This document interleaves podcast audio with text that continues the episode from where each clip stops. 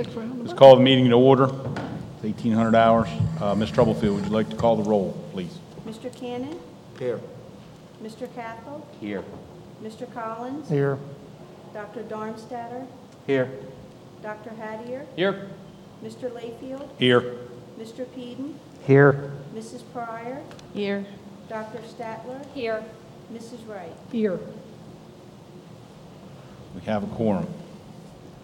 1.03, we have a motion to move into executive session.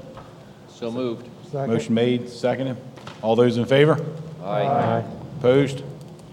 Move into executive session. Thank you. Call the meeting back into session, public session. 3.02, like post colors.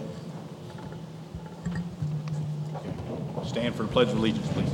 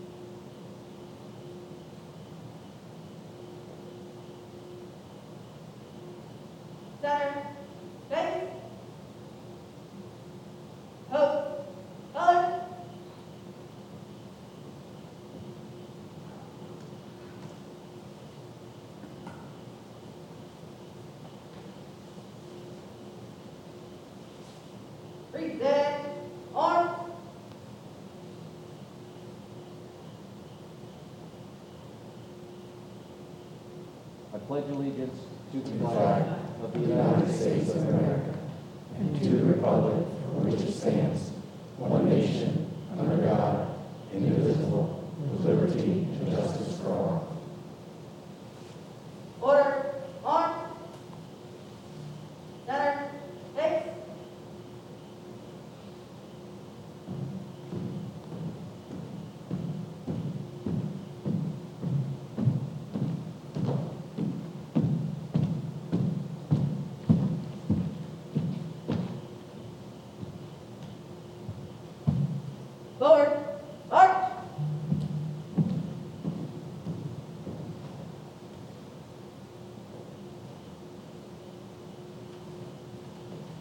You may be seated.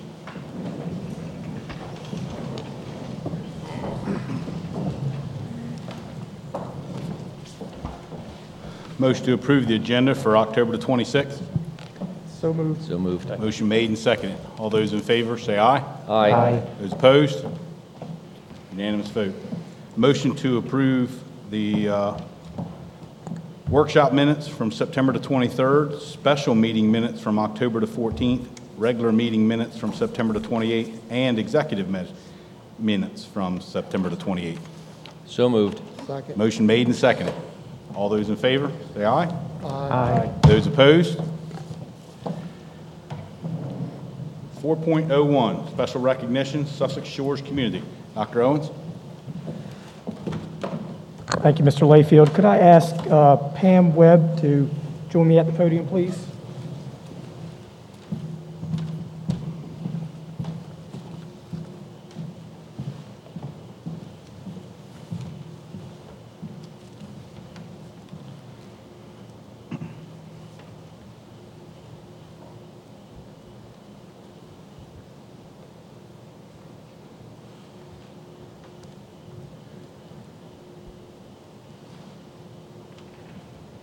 Good evening. The community partner, Sussex Shores Community, has donated $10,450 worth of Chromebooks for our initiatives at Lord Baltimore Elementary. So tonight we'd like to recognize Sussex Shores Community, and I think Mrs. Webb would like to say a couple words.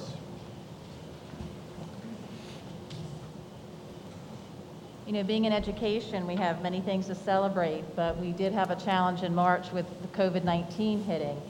And I can remember in August, Mr. Tom Oberdorfer from Sussex Shores called and said, "How are you doing with the schools? And we have found a refuge here at Sussex Shores, and we have come here to ride out the pandemic." And he said that when he was growing up, he used to play tennis on the tennis courts at Lord Baltimore and had many fine memories. And in his community, he goes, "Some of the people I don't even know here," but he sent a very heartfelt letter to his community members, and through their gracious donations, we're able to purchase over 40 Chromebooks for our school. And just the kind words, and it's just such a wonderful feeling to be a part of a community. So he couldn't be here tonight. He's had shoulder surgery, but I told him I would say, he said he appreciated the recognition, would love to come at some point and meet everyone. So thank you, Dr. Owens. Thank you. Thank you. We recognize just how valuable those Chromebooks are here with our current environment. So we certainly do appreciate that donation. Dr. Owens, 4.02, Long Neck Rotary. Yes, I'd ask that Mrs. Kahn join me here at the podium.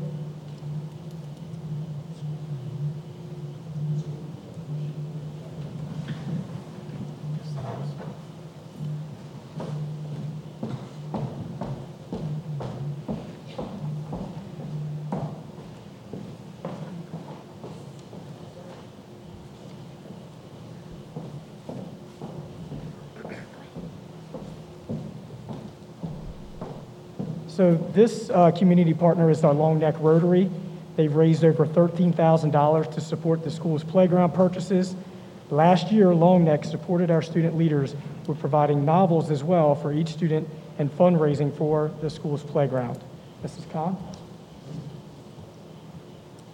Good evening. Long Neck administrators, students, and staff would like to recognize Long Neck Sunrise Rotary for their continued support and contributions.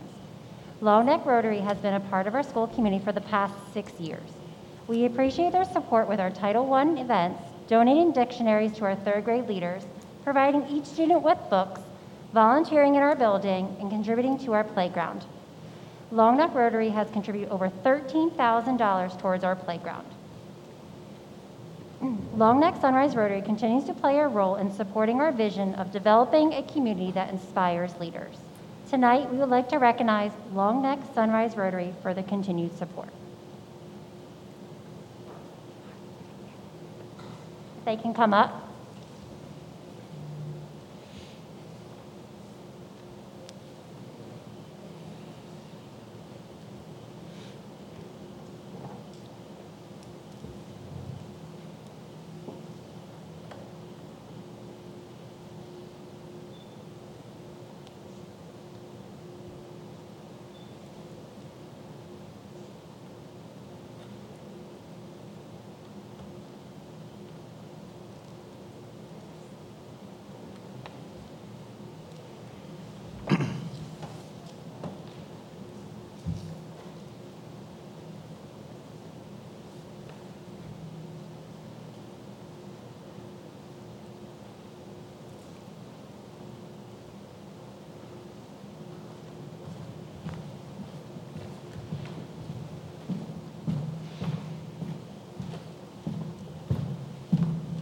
Thank you, Dr. Owens.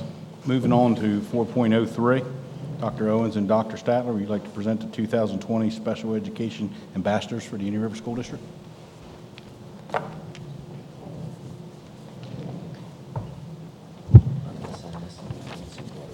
Good evening, everyone. A few housekeeping items as we start our recognition of the Special Education Ambassadors.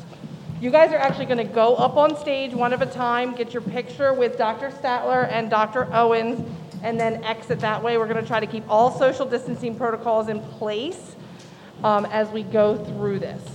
So, welcome to one of my favorite nights of the school year. This evening, our community gets to celebrate our 2020 Special Education Ambassadors. Special Education Ambassadors are people that are nominated by their peers and the community at large for going above and beyond to specialize in the individual for our students. Special Education Ambassadors are individuals who embrace and promote a culture of support and success for students with disabilities, while carrying a positive message of inclusiveness for all. These ambassadors serve as role models to their colleagues and the community. Additionally, ambassadors support the Indian River School District mission to allow students identified with disabilities to become emotionally, socially, and academically successful learners ready to fulfill their lifelong goals. As I look out at the ambassadors selected this year, I'm honored to work beside these individuals day in and day out for our students. I cannot think of a better way to kick off our 2020-2021 Special Education Week. Before we begin our presentation of the ambassadors, I would be remiss if I did not thank the people that make this celebration and Special Education Week possible. The Indian River School District Special Education Task Force, chaired by School Board member Dr. Heather Statler. Dr. Statler, along with members of the task force, organized the nomination process, planned the activities for the week, and promote this amazing celebration. Some of the task force members are here tonight. If you're a member of the task force, please join Dr. Statler in standing. You do not have to come up. Regina Izzo, Lee Argo, Laura Hattier, Kelly Vickers, Paige Lyons, and Jenna Truitt. Thank you to all of you. At this time, I present to you our 2020 Special Education Ambassadors as they walk across the stage to receive a certificate in honor of this accomplishment. Each ambassador recognized tonight received multiple nominations in the nomination process. And as they walk to the stage, I will share some words by those that nominated them. Representing our Early Learning Center, Mrs. Jacqueline Layton.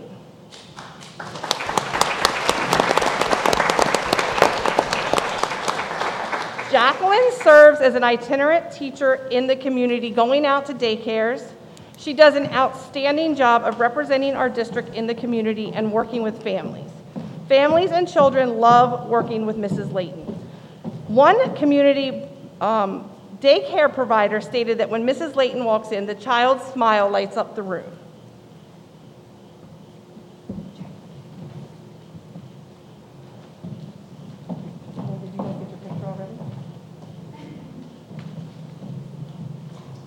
And now that we have the system down, we'll keep going. Representing East Millsboro Elementary, Miss Elizabeth Helm.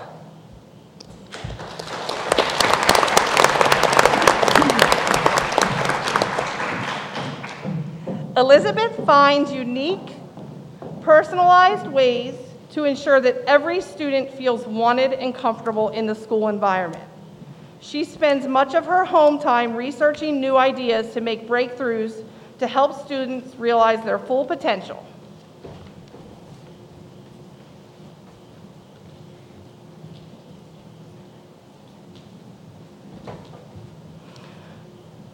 Representing Georgetown Elementary, Mr. Richard Messick.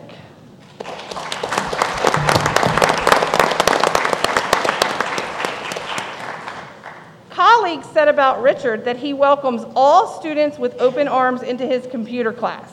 No matter what emotional, behavioral, academic, or social challenges my students have, he continues to include all of them to the greatest extent possible.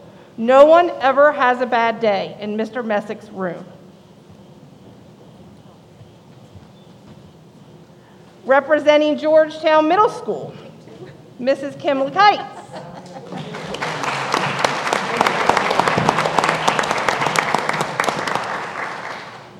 A message from her colleagues, Kim Lekites might be the most compassionate and hardworking person I have ever met.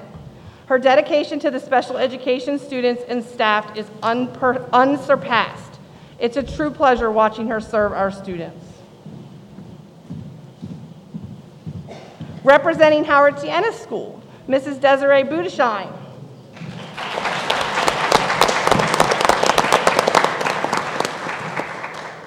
Desiree's ability to calm students going through a crisis is just amazing to witness. She is like a special education whisperer. She is called on to help with students at the request of the students, which is really hard to do as they go through their growing pains.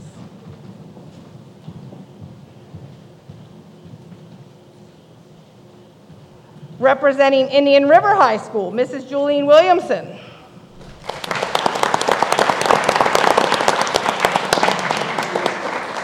As shared by her colleagues, it takes a person with a unique combination of traits to influence student achievement as well as meet their emotional well-being. Julene is that person for Indian River High School. She has a true love of children, a good sense of humor, is adaptable and detail-oriented. Students are in good hands with her as she specializes in the individual. Representing John M. Clayton Elementary, Mrs. Jan Baumhart.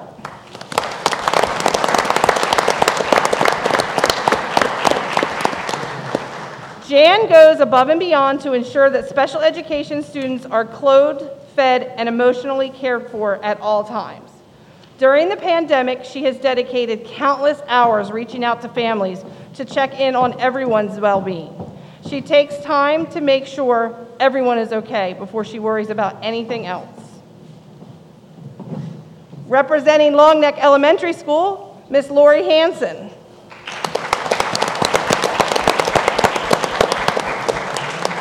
Lori Hansen goes above and beyond to help the staff at Long Neck Elementary create and implement IEPs.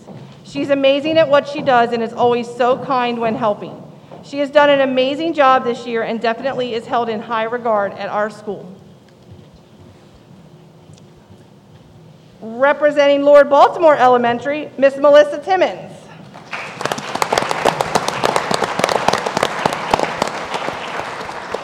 Melissa is an incredible educator with a huge heart for all of her students. She goes above and beyond to support her students with IEPs. She has amazing ideas and strategies that make them feel included and successful, some for the first time in their lives.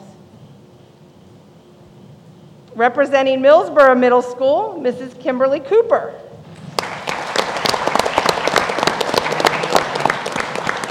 As the special education coordinator at Millsboro Middle School, Kim is tasked with wearing multiple hats throughout the day.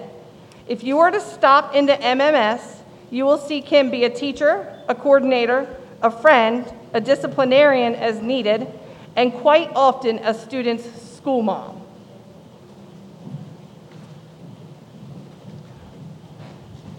Representing North Georgetown Elementary, Mrs. Hema Cabrera.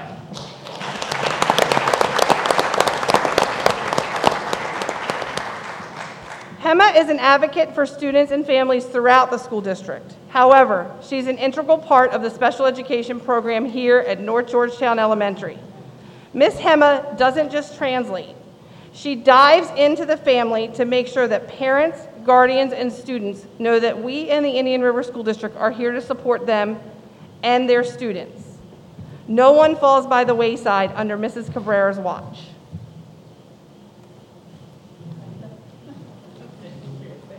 Representing Philip Schau Elementary School, Miss Maria Obando.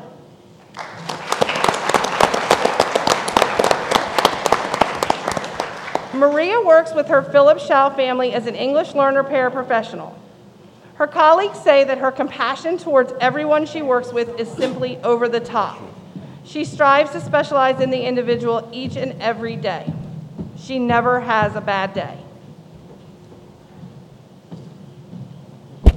Representing Selbyville Middle School, Mr. Kevin Walgamuth.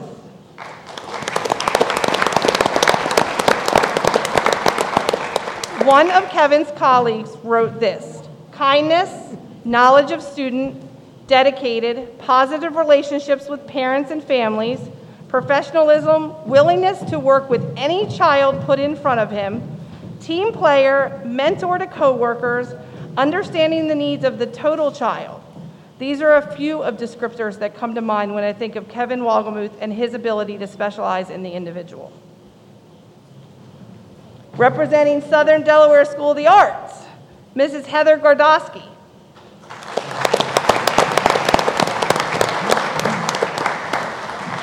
Heather is not only a special education ambassador, according to her colleagues, she is an ambassador of kindness, humility, and compassion for all. I have watched her make children who were afraid to try new things, like joining a Zoom call, go from teary-eyed and fearful to all smiles and confidence because of her calming spirit. She never gives up.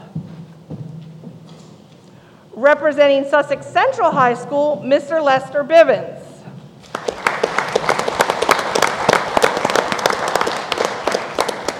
Mr. Bivens, shared by his colleagues, is a custodian at Sussex Central High School.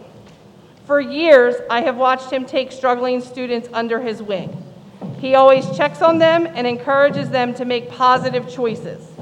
You can walk through the hallway and hear "What's up, Mr. Bivens?" from multiple students multiple times a day. He always has a smile on his face and works hard to support all students. There isn't a student at Sussex Central High School that Mr. Bivens would not help.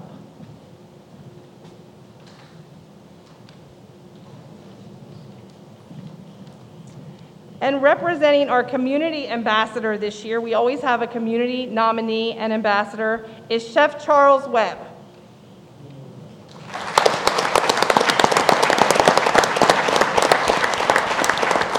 As stated in his nomination, Chef Webb is the instructor for the cooking program at First State Community Action Center in Georgetown, where students in our intensive learning centers and 18 to 21-year-old programs participate. At every class, Chef Webb is not only patient with students, but he's an uplifting voice for them. He makes an effort to highlight students' strengths and makes them see their potential in the kitchen. The entire day with Chef Webb is filled with positivity as he compliments his rock stars and champions in the kitchen.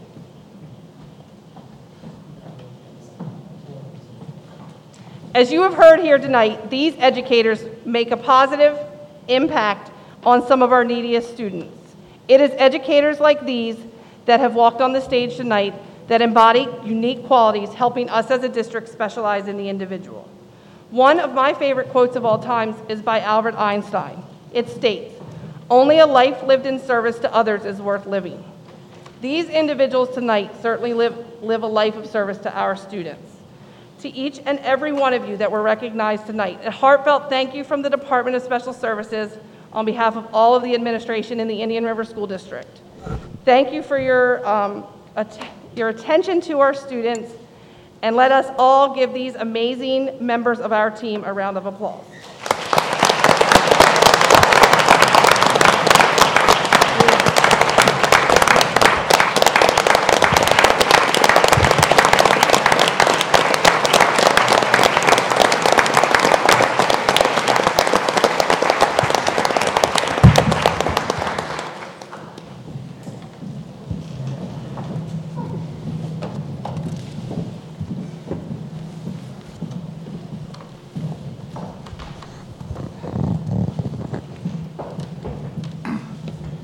Now we come to a time in our board meeting where we allow the public comments.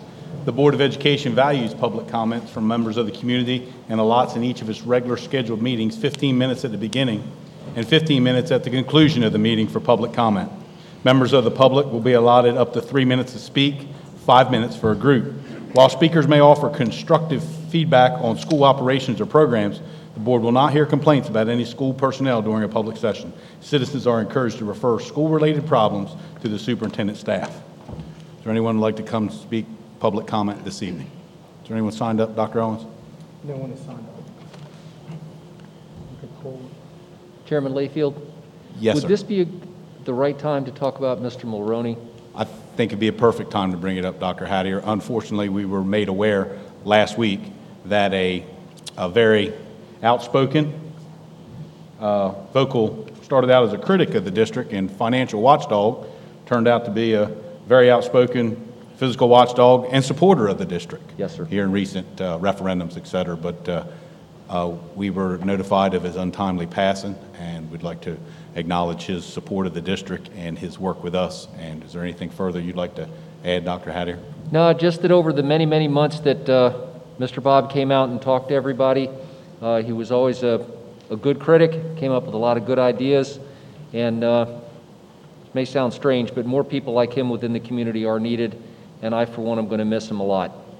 All right, he died at a very young age. 65 to me is young. All right, you're going to be missed, Bob, wherever you are. Thank you, Doc. Well put. New business coming before the board, 6.01, school choice applications, October 2020. Mr. Lewis. Good evening. On board docs this evening, you'll see a total of 5 school choice applications. We ask that you accept all five. As you can see, they are all priority number one. They have been vetted by the school administration and school principals as well. So moved. Second. Motion made and seconded. Any discussion? All those in favor say aye. Aye. Those opposed?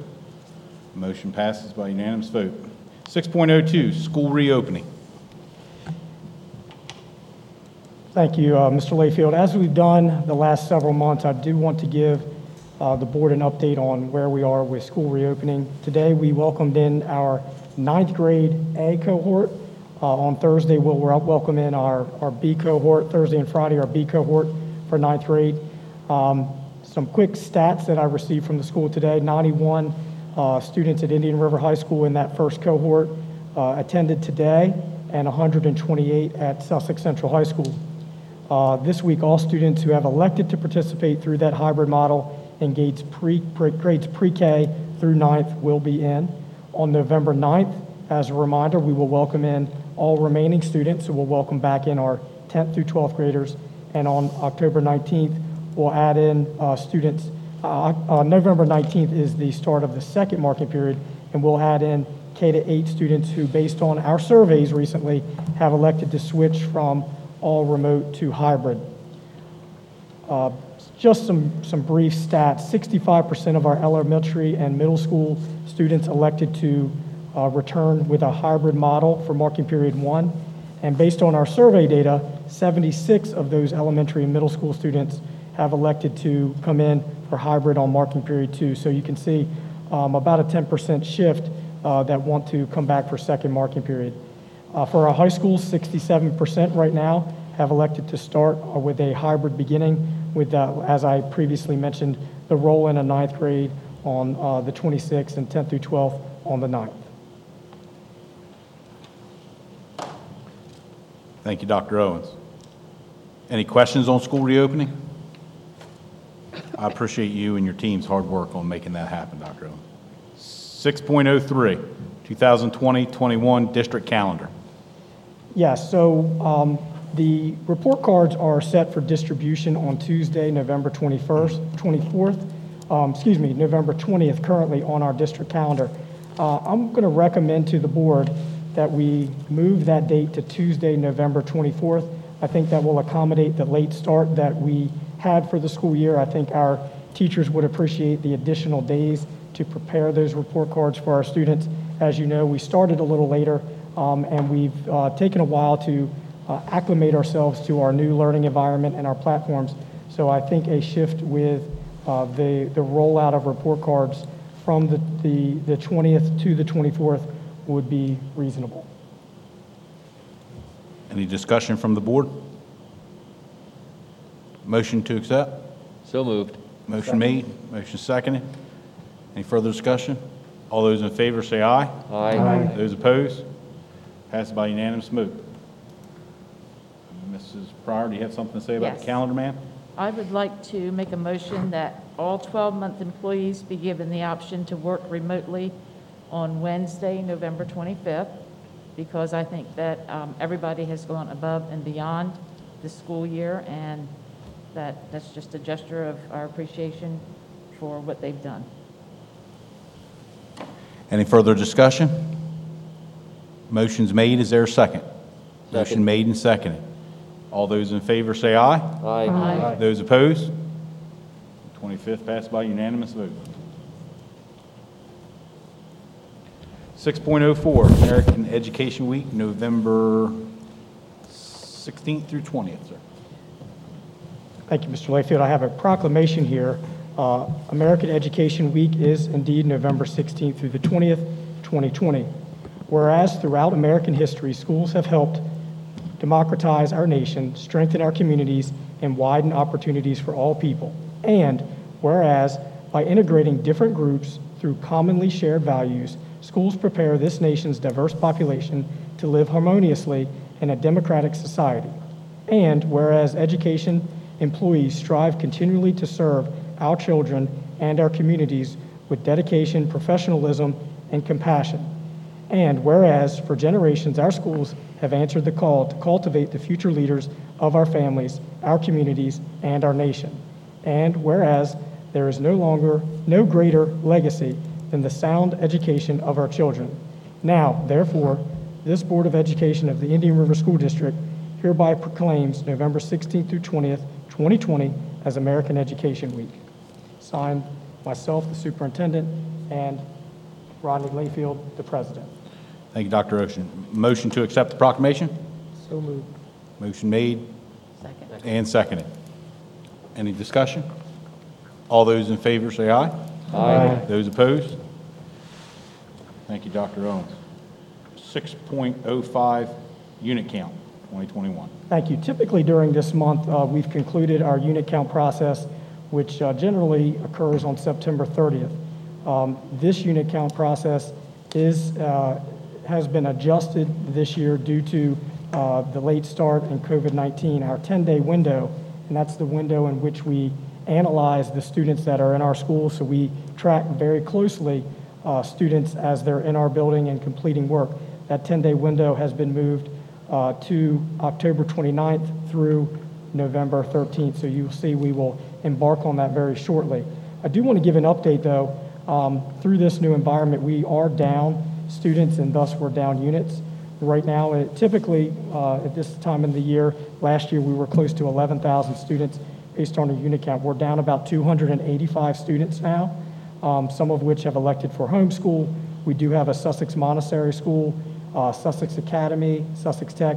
So some of our neighboring schools do enroll these students, but our units are down by roughly 20 at this point. We are staffed accordingly and we will continue to be staffed, but that is data that we want to continue to monitor. I looked at the data to see if there are any real trends based on grade levels, and there seems to be a decline in our younger grades. There actually was an increase in 10th grade, a slight increase in 11th grade, and an increase in 7th grade, but our younger grades, there was a significant decline once you compare to the previous year's 2019 unit count. So I just want to make the board aware of that. I will update you again once we get through that unit count process next month, the end of this month and next month, and then provide you with the firm data based on that unit count. Any further discussion? Thank you, Dr. Owens. 6.06. IKA grading system policy waiver.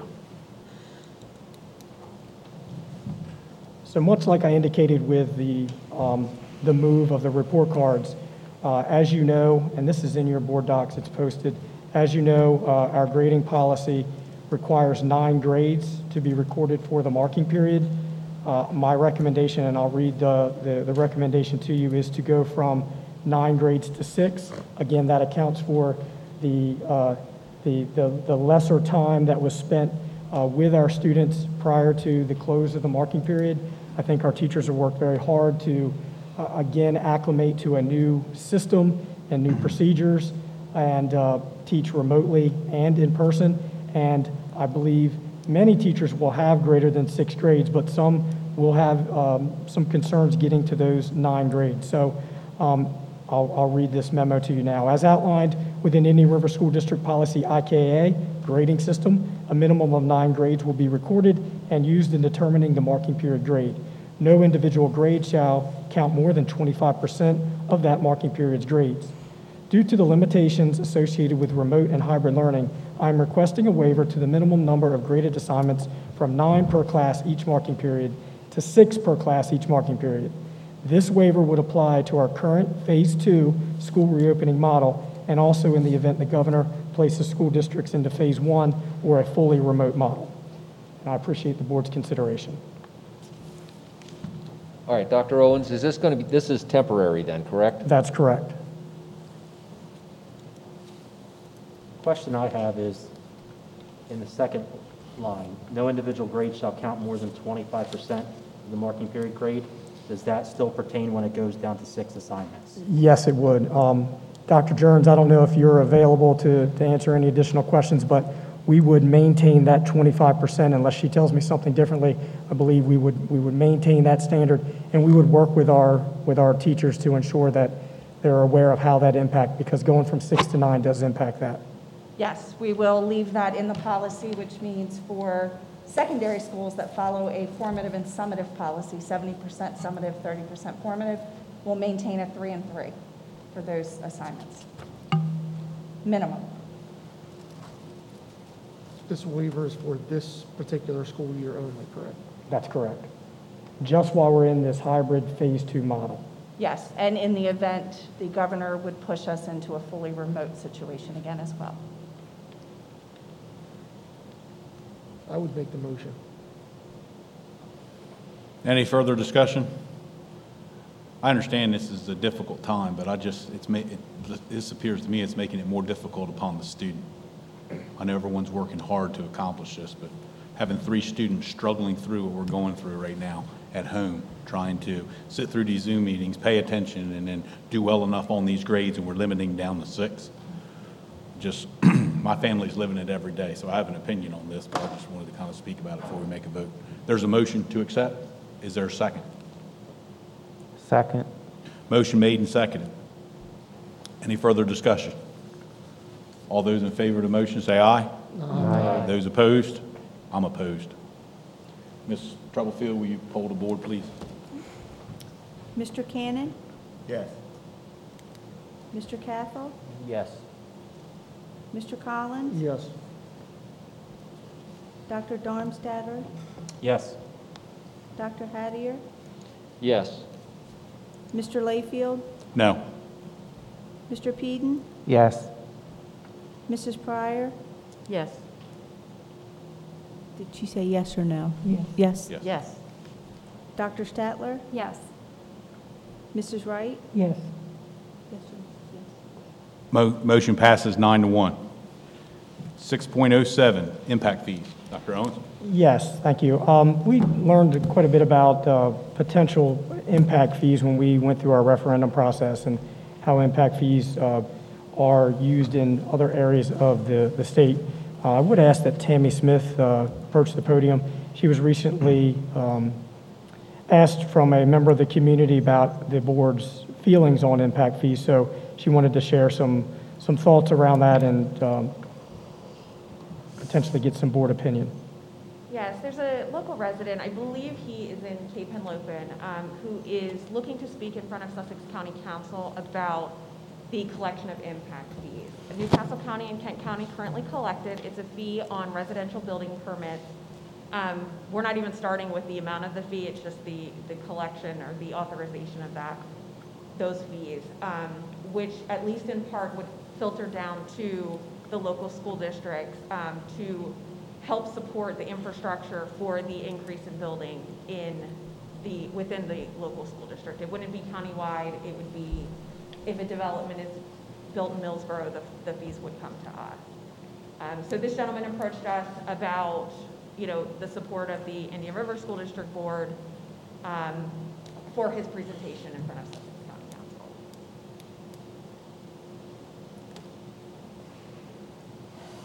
Is there any discussion further on this from the board? I think we're not going to vote upon it, but I think it's fine for us to openly discuss impact fees. It's constantly a topic of discussion during referendums when our feet are held to the fire, but interesting here to during the last referendum, that was a fairly common question. Why aren't the real estate people contributing towards this?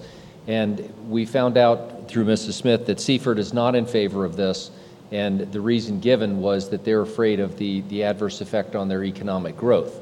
Now for us, I don't think that's necessarily a problem. Personally, I would be in favor of some kind of an impact fee, even if it's a small amount, because out here we keep adding thousands and thousands of new homes, which are going to impact us and cost more and more schools at some point. And it's okay, we're down a couple units right now, but that's not going to stay this way forever. Alrighty. I would like to see a presentation by this gentleman myself, if possible, and see what kind of numbers he's talking about.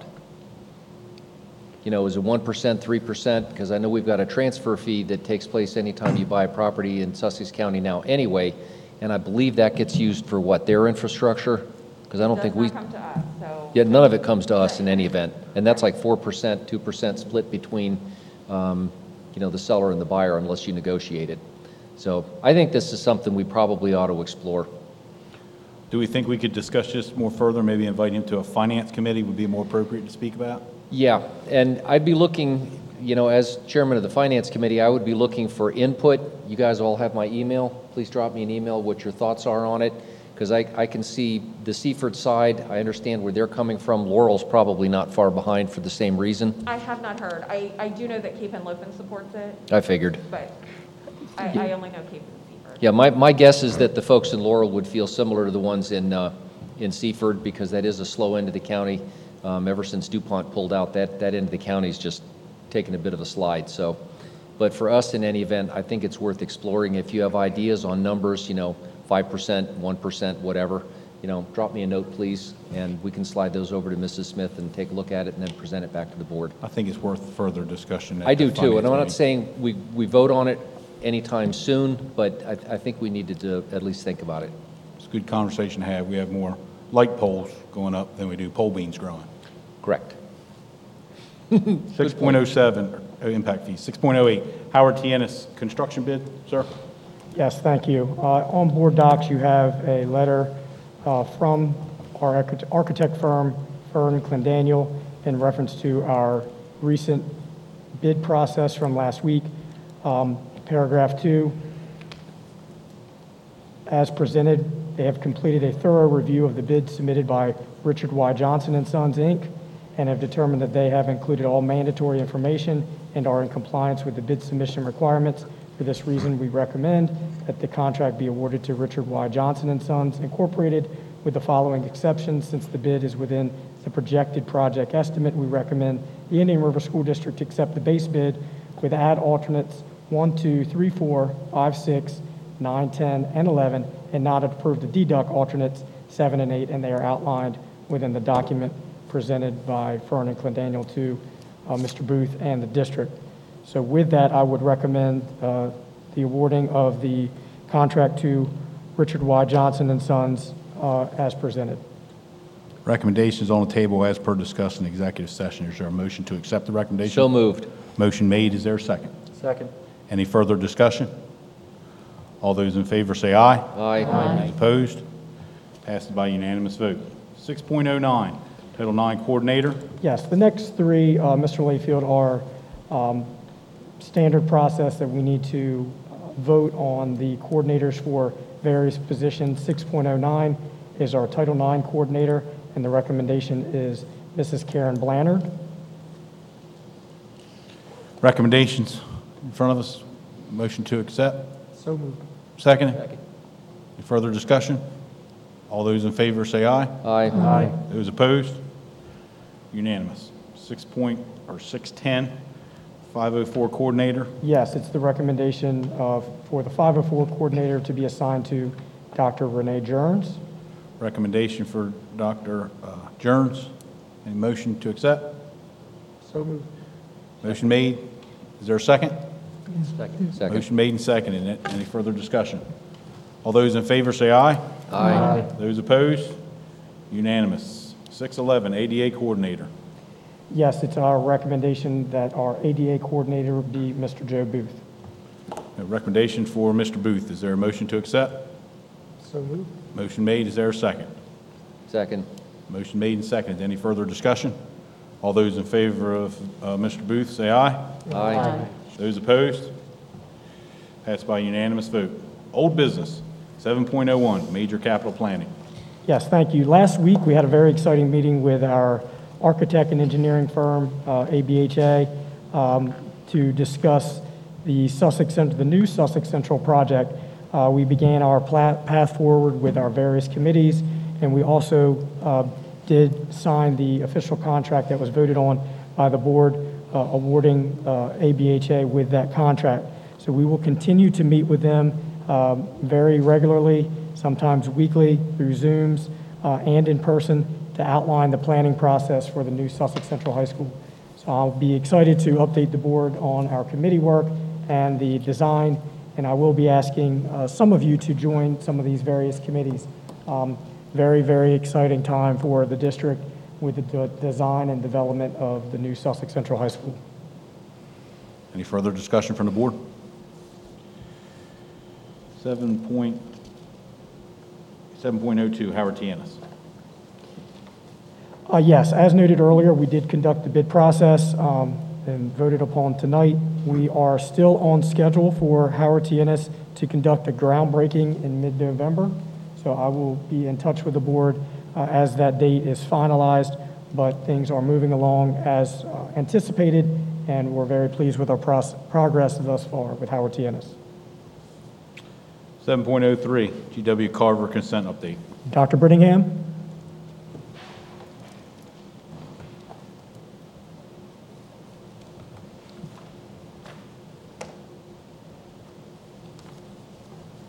Good evening again. So we had our first quarterly Indian River School District Community Advisory Board meeting on Thursday, October 1st, where we looked at district data and the school district reopening plan. That's all we got to on our official agenda that night.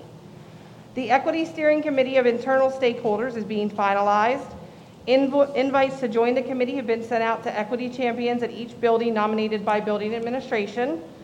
The first meeting of the Equity Steering Committee is set for November 17th. The special master for the consent order, Dr. Linda Wren, visited the school district on Thursday, October 22nd, and visited the High Road School of Sussex County and the High Road classrooms at John M. Clayton and Georgetown Middle School. She also visited the Student Success Suites at Indian River High School and Sussex Central High School. So overall, we had a really good day together. All former Carver students are in appropriate placements and doing well. We do have two that were struggling to get attendance and participation, but anyone that is a parent at home right now certainly understands that.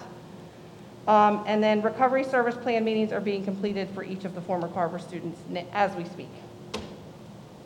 Any questions? Any questions? Any further discussion from the board? Thank you so much. Thanks, Dr. Brittingham. 7.04 salaries. There's no change in the salaries this go around. 7.05 property acquisition. Yes, as you know, the settlement was delayed on the Armory Road property acquisition. However, we were able to conduct and participate in settlement on October 5th. The amount was $164,000 for that property, and that was within that appraised range that we had received prior to purchase. In addition to the $164,000 purchase price, attorney fees were $1,756.94. No need for any action on this.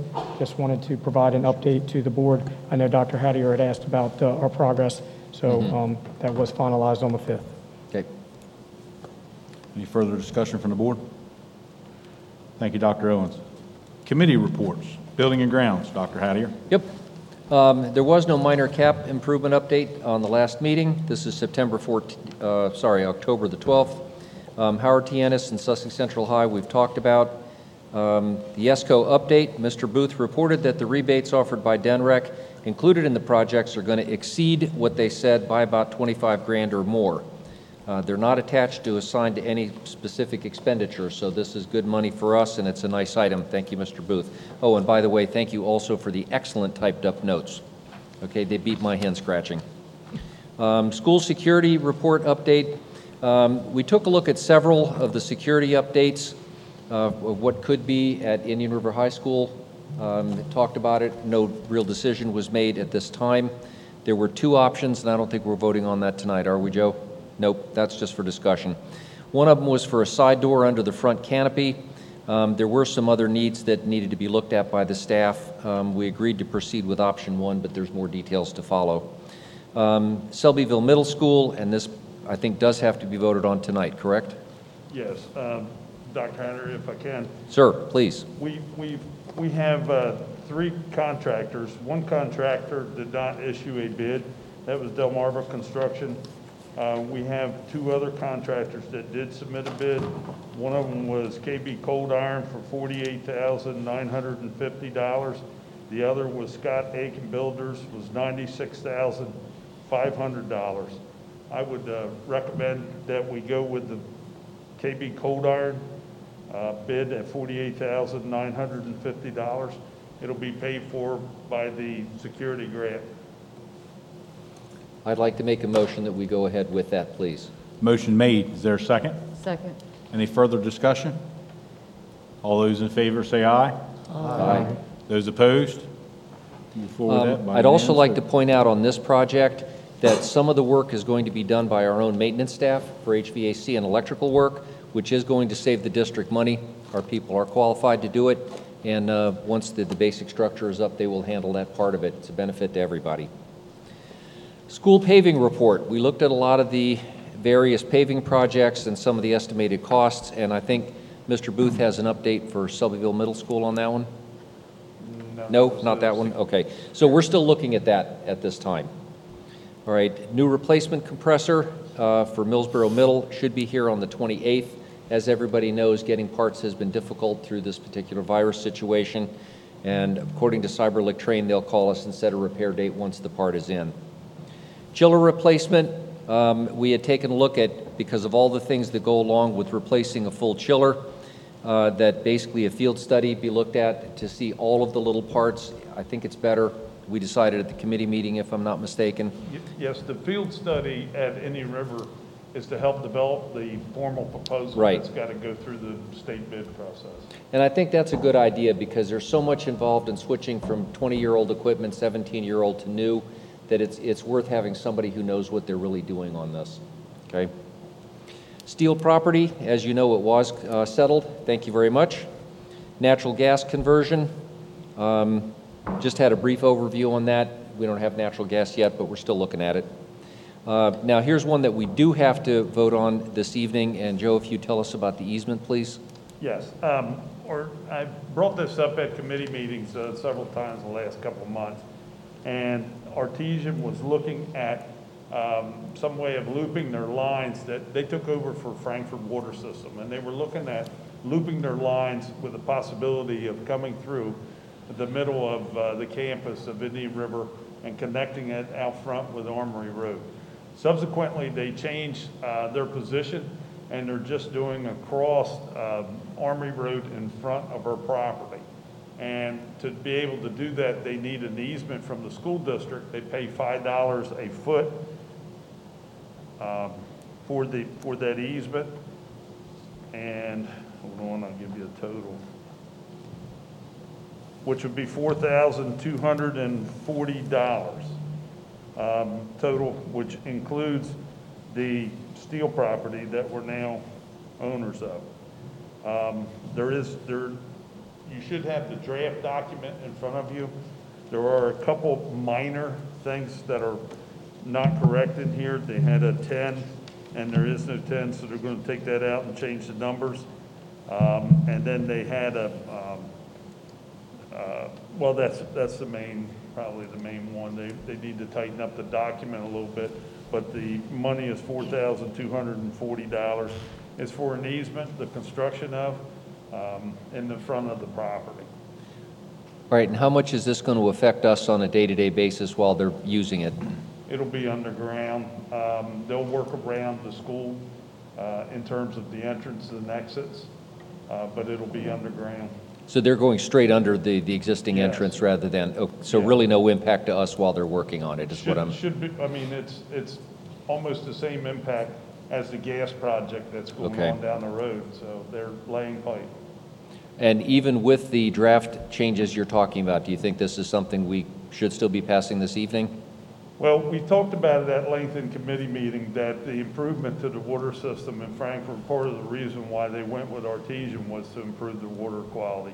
So this is a big step, particularly in that area, and I'm sure Principal Williams would agree that they're on pretty much a dead end there, and that they get the end result of the water.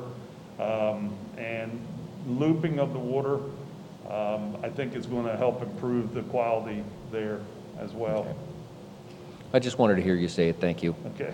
I think we ought to go ahead and vote for this tonight. I'd make a motion to that effect that we accept the easement proposal. There's a motion made. Any further discussion? Is there a second? Second. Motion made and seconded. All those in favor, say aye. Aye. Aye. Those opposed? Passed by unanimous vote. Dr. Hayes, there's one other issue there. You want me to explain? Yes, please. The other issue is a water service petition. The Steel property never acknowledged Artesian as being their water source provider. With the pipe going through there, us owning the property now, asking for permission for the district to send in and make Artesian the water company, water service provider for that property. There's no cost to the district. They will set up a 2-inch line to come to the property. It is not, it's a different tax number, and it doesn't really affect the district much. I'm not sure if anybody has any potential ideas of what to use that property for, but it would provide a 2-inch stub there for the property just in case. And they'd like to do that while they're doing the construction of the pipe. Okay, my question on that is there a minimum monthly fee we get to pay by? No charge. No charge. I'd move that we accept that as well. Needs a board vote. Yes, please. Motion is made. Is there a second on Artesian being a water supplier for the Steel property? Scott needs a second. Motion made and seconded. Any further discussion? Questions? All those in favor say aye. Aye. Aye. Those opposed? Move forward with that by unanimous vote. All right, there were two new items that came up. One of them was Coastal Aquatic and Sports Center. They presented a program. Are any representatives here? No? Okay, so I'm just going to run down the list real quick. They're looking for a facility to put up a 50-meter pool for swimming and other things in the area. The total requirement would be a minimum of 18 acres to start with, finishing up with as many as 50 acres. They had been looking potentially at some things out at Ingram's Pond, as well as other areas. So I would say that for us, this was information only. 50 acres is a ton of land to be giving up at Ingram's Pond. And I know that there are other transportation issues there as well. They just wanted to talk to us, see if we had any spare land, and we did not commit to anything. We just listened to what they had to say, and that was it. Okay. Apparently, access to a lot of the local swimming pools is drying up. The China virus situation here has made that a little bit difficult, and not everybody has access to a pool anymore. So it really, one thing they did point out, which I think is very valid, we're here at the beach, and we no longer have a lifeguard training program. Okay, that's great jobs for our kids, and there's other programs that could be run. So, maybe when Howard Tienis comes back, we decide to do something with the pool, we could use it for that, but that's a separate discussion. The last item was the grandstand press box over at Georgetown Middle. Excuse me, Doc, can we stop? I'd like to talk a little bit about the pool before we move on. Oh, I'm sorry, go ahead. Sorry, I happened to be there at the meeting, and yes, I support your direction on this.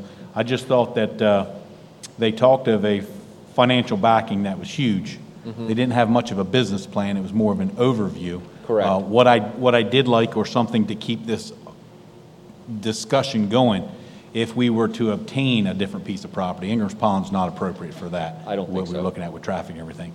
However, some other properties that we have discussed in the past in this local area might be something this board may be interested in if we were to do a private-public partnership. And something along those lines is very interesting to the public and will be less of a cost and more of a feature added to this district here locally. Thank you, and I agree with that. Yes. Yeah, I know there's different properties, specifically the property south of here, across from the Veteran Cemetery, was a piece of property that the state was in great discussion with us, possibly putting Howard Tienis there during these discussions. And if that property was still available and this were to come to fruition with some financial backing, that would be an ideal location to be able to put that close within this district for that type of partnership. It would be, and for those that were on the board a couple of years ago, the state had proposed putting in another gambling center basically just off of 113, right next to Sussex Central High School. And that land had been, they said that it was an ideal spot, good access, et cetera. That would make an ideal spot for something like this, because 113 access, you'd eliminate a lot of your roads. They're talking about 1,400 visitors at a time, and that's a lot of traffic. Okay, if it was right on 113, that's another possibility. But I agree, public-private, that would be the way to go. Okay. Thank you.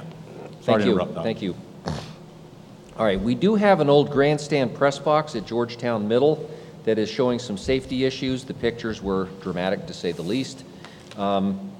And it needs to be looked at. Apparently the base is pretty good. It's probably worth keeping because we use it for a lot of local sports, but we need to take a look at it and see what the cost would be to repair it.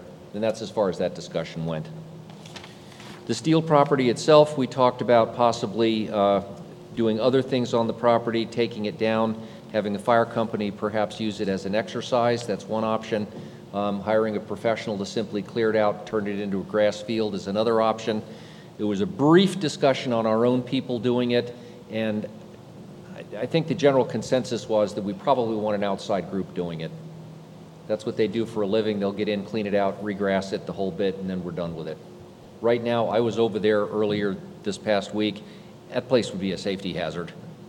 I have never seen that much stuff shoved into a shed. Okay, that was interesting. Thank you for the time. Doc, I appreciate your recap. That building and grounds has a lot of moving parts. 6.02, comprehensive school safety. Mr. Cathel. Okay. Thank you, Mr. Layfield. First of all, I'd like to thank Detective Hudson as well as all of our staff that work on this program. They put a lot of effort into it, and we appreciate it.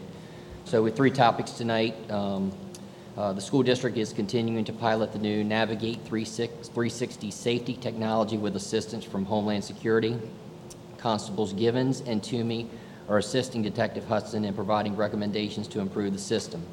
A Zoom meeting will take place with Homeland Security and Navigate 360 on November the 5th, and the system will be upgraded and completed. Mr. Lewis has secured Millsboro Middle School on November 18th, and all district constables and SROs will be trained on the new system.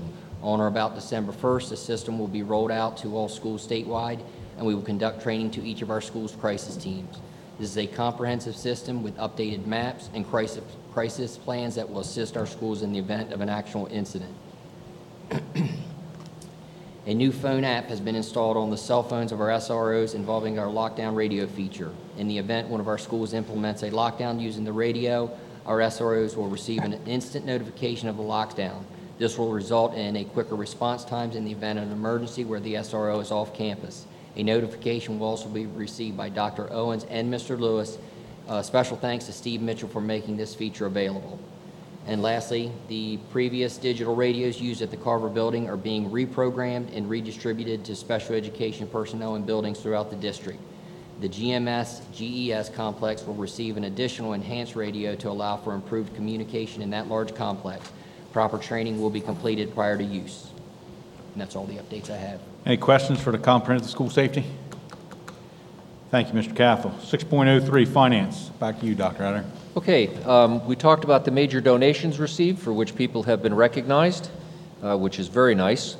One thing that we do have to vote on this evening, we held a discussion regarding on how to actually fund the steel property and where the money was. We do have the district donations account, which was from the sale of the Century House in Georgetown. There was $120,000 plus or minus in that, other miscellaneous donations. We discussed taking out $650 for the Teacher of the Year celebration and the rest of the money being given over to the cost of the steel property, okay? Or reimbursing the district for what it did already. And Tammy, you here? Come on up, please.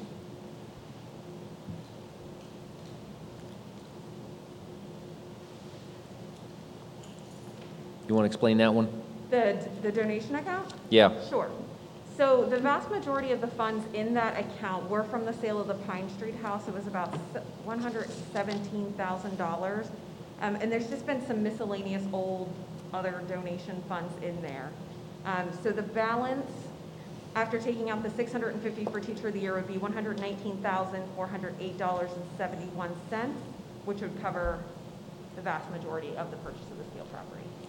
Yeah, I think it's a way of getting some of our money back. We didn't have anything else earmarked for that. I think it's a good use of the funds, and it would, get the district back some of the money that it put out for the property, put it back in our pocket. Refresh my recollection. That was a building in the town of Georgetown that we were given by, was it the Historical Society? By the Century Club, okay. Which had been around. It was down to 2 or 3 members, something like that at one point. and they no longer could maintain it, so we sold the property outright. And that was within the agreement that we had. They just wanted to turn it over to us. Yeah, they just wanted to turn it over to us, and you know, for us to take one piece of land, turn it into another piece of land is not a bad deal. Certainly more usable on the steel side than it was in Georgetown. I agree with that, sir. Went towards a good cause. Thank you. Okay. So I'd like to make a motion that we dedicate that money, for that steel property purchase. Okay, we got a motion to move that money for the steel property. Is there a second? Second. Motion made and seconded. Any further discussion upon that? All those in favor say aye. Aye. Aye. Those opposed? Unanimous vote. Impact fees we've already talked about. Student activity funds, some requests, $3,700 we're going to be taking to the board for approval. Yes. The fall student activity funding meetings that we had last October, November, only went through December 31st. Between January 1st and March 13th, there were some activities, mostly robotics clubs had their Superbot Saturday here at Sussex Central, and some other smaller organizations. BPA had their state conference, and the Mock Trial Club had their state competition. So that's $3,775 we're requesting from the Student Activity Fund to fund those organizations. This is money that we normally would have voted on a regular basis to turn over. I think it's a housekeeping maneuver at this point to catch up and, clear out what already happened. But normally, if we were meeting in person through the whole time, this would have been handled as we went along. Okay, so I'd like to make a motion that we go ahead and pay the bill. I believe that's under, Tammy, help me, that's 10.05, I believe, under your report. Dr. Hattier, if you don't mind, can we circle back to that in the appropriate order? Can do. Okay. And what else did we have? The bond anticipation note. Can you explain that one too, please, Tammy? That is also under 10.08. Okay. To receive our funding for the new Sussex Central High School, we will need to do a bond anticipation note. I need board approval for that. That is to borrow the funds. It's essentially a bridge loan until the state issues their annual bonds, which is generally between January and March. So we would do the bond anticipation note pending board approval. We submit the paperwork. We'll get the funding, the first year funding for Sussex Central, the new Sussex Central. Then I will come back to you again January, February, March, whenever the state issues the bonds to then approve the regular bonds. It's just a paperwork maneuver, essentially. And then we will do that every year, both times, until we have all the project funding. Okay. And the one other item, the last one here, why don't you tell us about the preliminary fiscal year budget for IR and Howard T? I have preliminary budgets for both entities. I can go through it. Would you rather detail now? No, or I think just later? Explaining why it may go up and down and change. I believe that there will probably be more change between preliminary and final than you're used to seeing, mainly because everything is still a little uncertain. Unit count is pushed to November 13th, so we don't know our final units. We're still waiting on information from the state on how they're actually going to fund those. Typically, there's an estimated unit count in the spring. We are guaranteed 98% of the units from that, which is, I think, 1 point something higher than last year's September 30th unit. However, there has been discussions between school districts and OMB and the state about whether they will fund that at 100% or 98%. So until we get answers to some of this and we can finalize things, there will be probably more changes than normal between preliminary and final budget. Okay, and that's it. Next meeting is November the 9th. And thank you very much. We have some nice, lively conversations. Please feel free to join. Thanks, Doc. I think a lot of that's going to be covered in 10.05 through 10.9. Okay. 8.04 curriculum, Dr. Statler. Thank you. One of the key responsibilities of the curriculum committee is to facilitate the approval process for curricular resource requests made by our district instructional staff. Currently, the curriculum committee members are vetting 2 requests made by classroom teachers for this current school year. The Department of Instruction will continue its focus on providing district-wide professional development and individual school coaching in using the learning-focused framework for high-quality planning and delivery of classroom instruction for students. The process of targeted interventions for student success was reviewed with our committee at the last meeting, highlighting the timeline and the steps schools take in providing academic and behavioral supports interventions for students prior to being evaluated for possibly special education services. This process includes how a staff member's request for assistance leads to more really of a deep data dive and the use of an intervention system for each student that's identified. In addition, there is a collaborative team, which includes the school representatives, parents, guardians, that really drives and monitors this process for individual students. And finally, the committee would like to share that the recovery service process for special education and 504 students is well underway. I know we've talked about that before, so thank you to Dr. Brittingham and her team. We want to thank our staff members and especially our families that have been very patient and working together with us really to ensure that we can meet the needs of all of our students. Thank you. Dr. Statler, I have a question. Thank you for your recap. The the IKA grading system policy waiver, was that discussed at all with your? No. Correct, okay, good enough. I just want to make sure. I'm assuming because of the rapid, fluid, changing environment, since the committee meeting, it's been brought to light. Yeah, I don't recall any discussion prior to the curriculum committee, but we can certainly circle back to the committee and give an update on where we are. Okay, thank you. It just kind of caught me by a little bit by surprise, and we didn't know about it in that committee meeting, so thank you. Correct, yes. Thank you, Dr. DSBA Board of Directors, Mrs. Wright? No report. No meeting. DSBA Legislative, Dr. Hattier? No meeting that I was aware of. 8.07, Mary Bailey Scholarship. Mr. Peden? Yes, we received a thank you letter last March, right when the COVID-19 hit, shut down not only the district, but the entire nation. A couple school board meetings were canceled, then we went to Zoom meetings, and this thank you letter is now resurfacing, and I'd like to read it to share it with the community. It's from Cole M. Statler, University of Delaware Civil Engineering, Sussex Central class of 2019. He goes on to write, "Dear Indian River School District, I wanted to take an opportunity to thank the staff at Sussex Central High School and the Indian River School District Board of Education for selecting me as a recipient of the Mary Bailey Scholarship last academic year.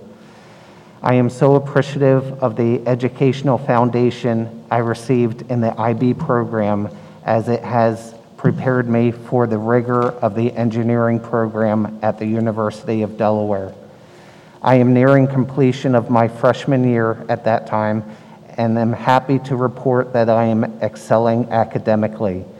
This scholarship has allowed me to focus on my academics with less financial burden, and for that, I am very grateful. I look forward to returning to Sussex County when I graduate from University of Delaware and will always be thankful for the support you have provided me. Sincerely, Cole M. Statler." It's just a pleasure to see alumni excelling at the next level. Very nice. Thank you, Mr. Peden. 8.08, Special Education Task Force, Dr. Statler. Thank you.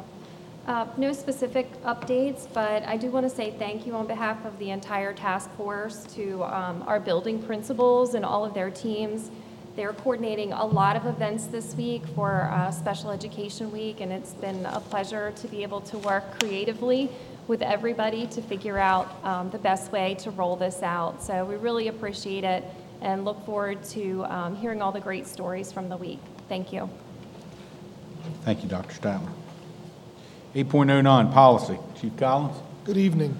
I was unable to attend the policy meeting, and thank you, Dr. Owens, for that short notice step in for me there. As a result of that meeting, you'll see there are 5 policies coming up for a first reading tonight. The majority of those policies are relatively minor changes, with the exception of BD, the school board meetings. I highly encourage you to take a look at that and forward any of your comments for our next policy meeting. We do have one policy coming up for a second reading. This is our favorite, JECCA, school choice. There's been much discussion on this policy, and if there are any additional concerns or comments, I would take them now. Otherwise, I would make a motion to accept as presented. There's a motion made. Is there any discussion? This is second reading. Not a vote. Okay. This is second reading. Is there any discussion?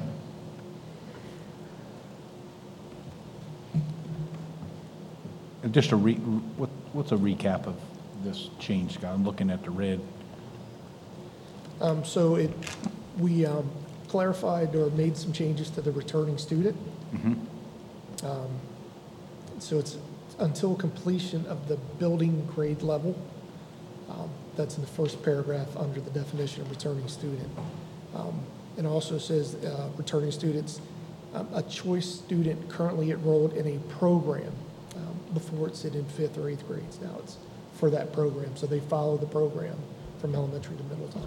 So okay. They would still be considered a returning student. So students will need to reapply when they move from 5th grade to 6th grade and 8th grade to 9th grade, and their priority will be lower than what we had previously considered. A student returning would have been a 1. Now they're going to drop down to, if they're a district student, a 6. Non-district student would be an 8. So we do need to, the policy is based on guidance we've received from DOE.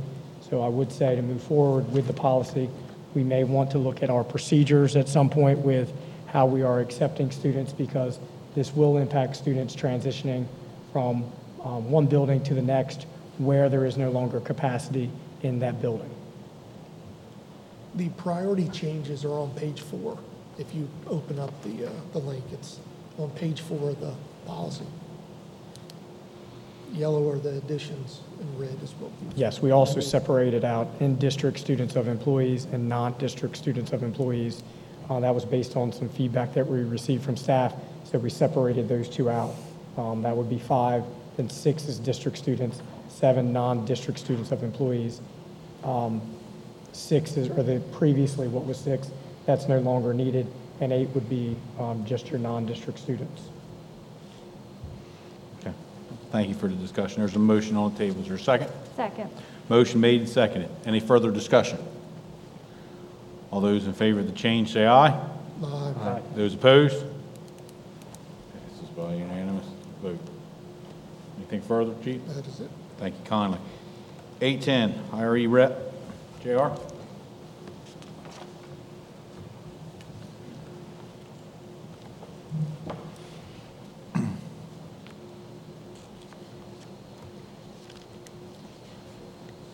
Good evening, sir. Good evening. Well, it's definitely been a different type of opening this year, that's for sure.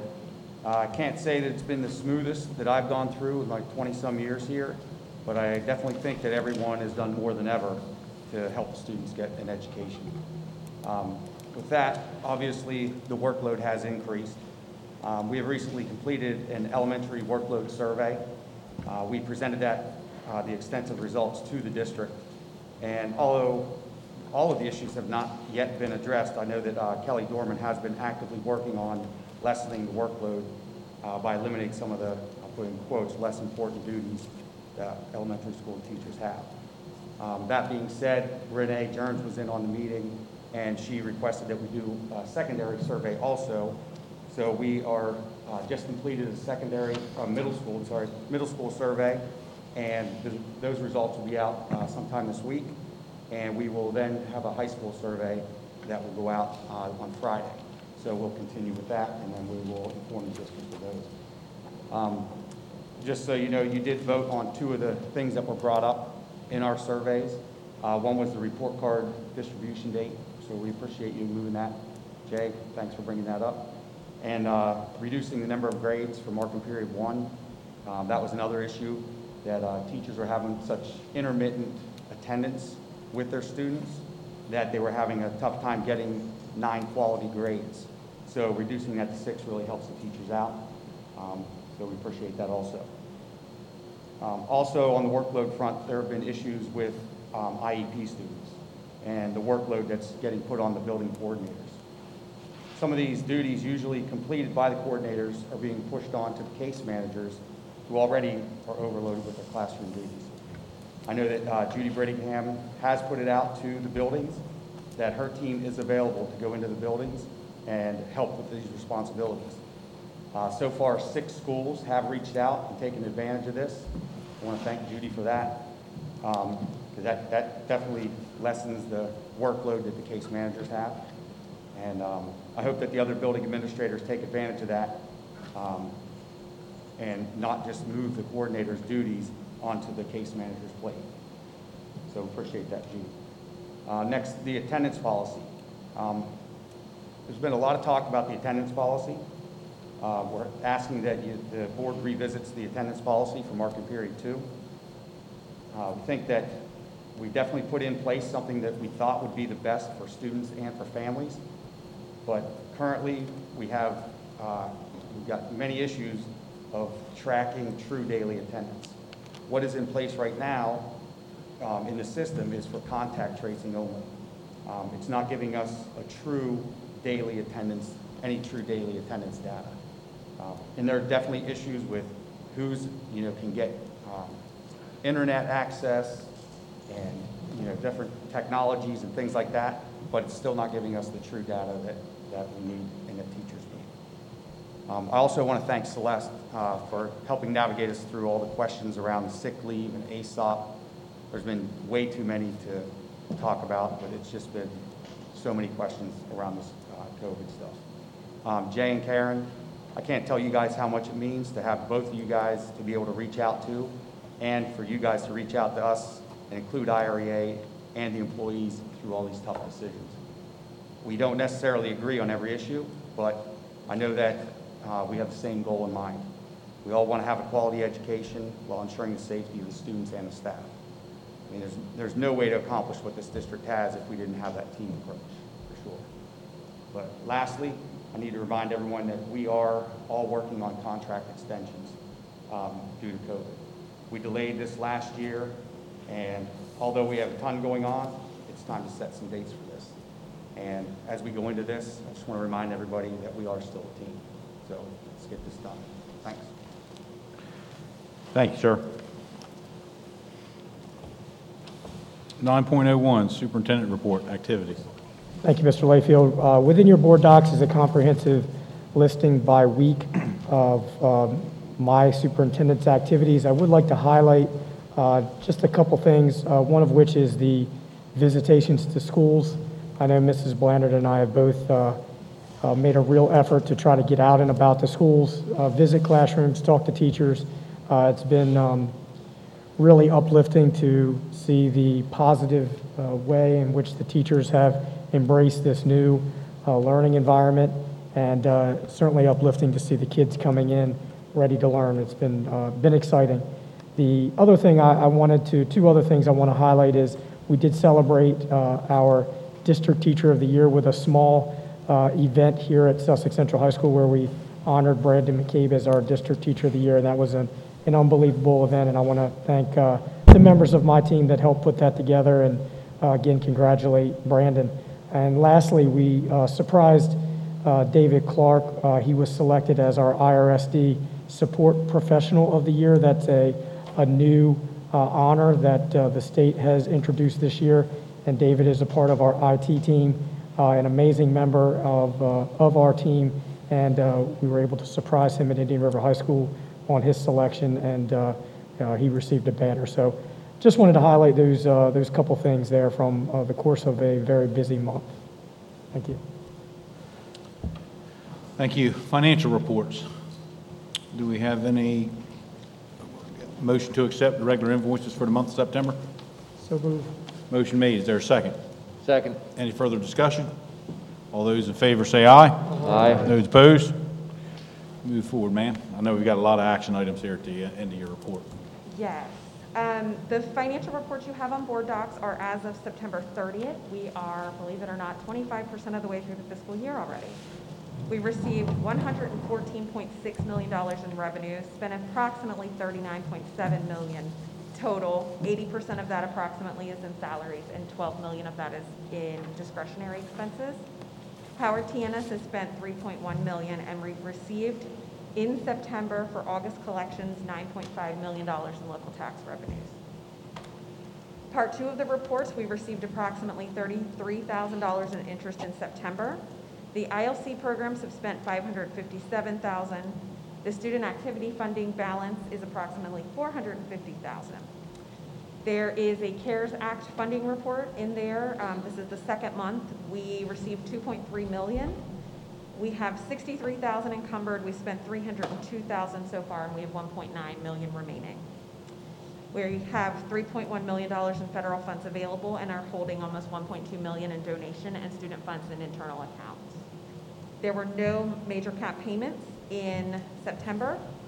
And our minor cap balance, we've spent approximately $2.6 million and have $506,000 left from 2020 and prior years. We should be receiving the 2021 funds in November or December.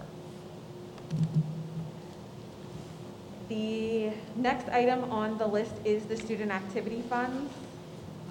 That is the $3,775,000 we discussed earlier for the January 1st to March 13th need. We have a motion to accept the student activity funds. So moved. Motion made. Is there a second? Second. Any further discussion from the board? Hearing none. Motion to accept. Say aye. Aye. Aye. Those opposed? Hearing none. Approval unanimously of the student account funds. 6.09 preliminary budget proposal for 2021 Indian River School District. Yes, this is also in your board docs. Again, very preliminary while we're pending additional information. I've projected $202 million in total revenues for Indian River School District, not including Howard T. Ennis. $50.5 million of that is discretionary revenue, 50.9, I'm sorry. The expenditure budget matches the revenues at $202 million. And the discretionary expenses is $52 million. ILC operating budgets are $2.3 million. And again, like I said, it's very preliminary, so I'm going to expect changes mostly on the salary side as we go through this process with the units. But it needs board action tonight, am I correct? To vote for the preliminary, to accept the preliminary budget, yes. We have a motion to accept. So moved. Motion made. Is there a second? Second. Motion made and seconded. Any further discussion? All those in favor say aye. Aye. Aye. Those opposed? 10.07, preliminary budget proposal for Howard T. Ennis. For Howard T. Ennis, I'm projecting just over $13 million in revenues and likewise laid out through the expenses. Again, salaries are very preliminary on that. Is there a motion to accept? So moved.